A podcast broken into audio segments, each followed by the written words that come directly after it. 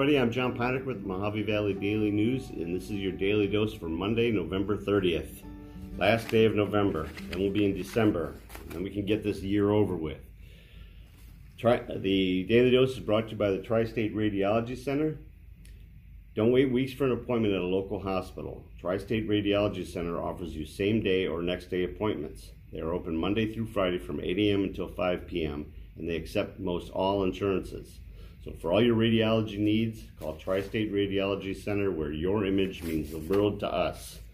All right, as you know on Monday we only have a electronic version, so if you're a subscriber you can go to the Daily News uh, website, mohavedailynews.com.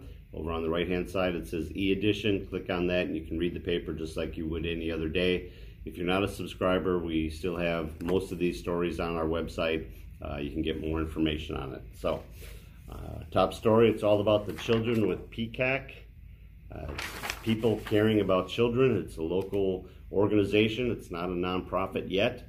Uh, they've only been around four years, so they're working on it. Right now, they're hoping to pair with Kiwanis or Lions or Elks or Rotary or somebody uh, to get their nonprofit status. But over the weekend, they donated a bunch of computers to the uh, Mohave High School. Um, their focus is more into the hearing impaired and vision impaired right now.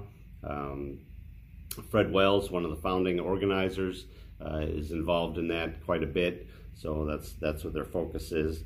But they contributed um, several computers, uh, and um, there are some of their plans also inc include in the future hearing aids for the hearing impaired students and eyeglass frames for those visually impaired.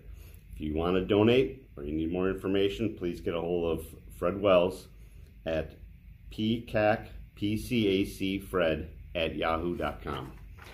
All right, the city uh, has a city council meeting tomorrow. Uh, one of the things that they're going to talk about, the dominating part of it, is uh, returning some uh, deferred budget items back into play. Um, they've exceeded their first quarter projections by quite a bit. Uh, that's July 1st to the end of September.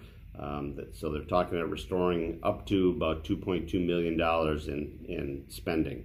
Um, some of the things that that affects is the $400,000 for the commercial launch ramp at Community Park, um, as well as another 150,000 in other improvements at the park, about 278,000 for transit funding, uh, replacing five uh, Bullhead City uh, Police Department patrol vehicles, that's about 353,000.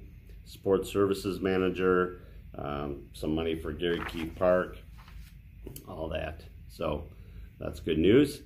Um, they also are going to be talking about an opioid settlement that the state of Arizona has uh, negotiated. Uh, this is separate from the one that uh, City Manager Toby Cotter had had put in for. Um, for our area. This one would be a settlement of about $400 million for the state. Bullhead City's uh, portion of that would be about $2 million. For the meeting, an executive session, they're going to um, be talking, oh, I'm sorry, before the meeting, not an executive session, they're going to be talking about a uh, the Proposition 207, that's the marijuana legalization proposition that, that passed with 60, about 60% of the vote um, how they're going to be implementing it, some guidelines that they want to have. They, uh, the basics of the law are the law, but the city can implement some different things on it as far as deliveries and, and all that kind of stuff. So they're going to be working on that. They're also going to be talking about the eminent domain litigation with EPCOR. So that's at 3:30 over at the city council. That's that's public. Um, we're talking about opioids. Let's talk about weed.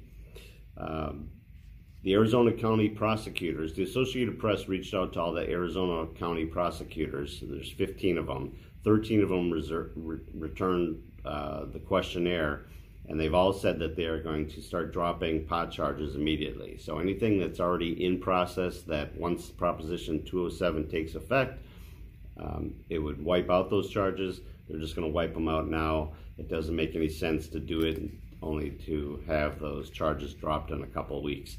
What I thought was interesting is that the um, Maricopa County, obviously our largest county, but This is 6,000 cases for them. So 6,000 marijuana cases in uh, in one county.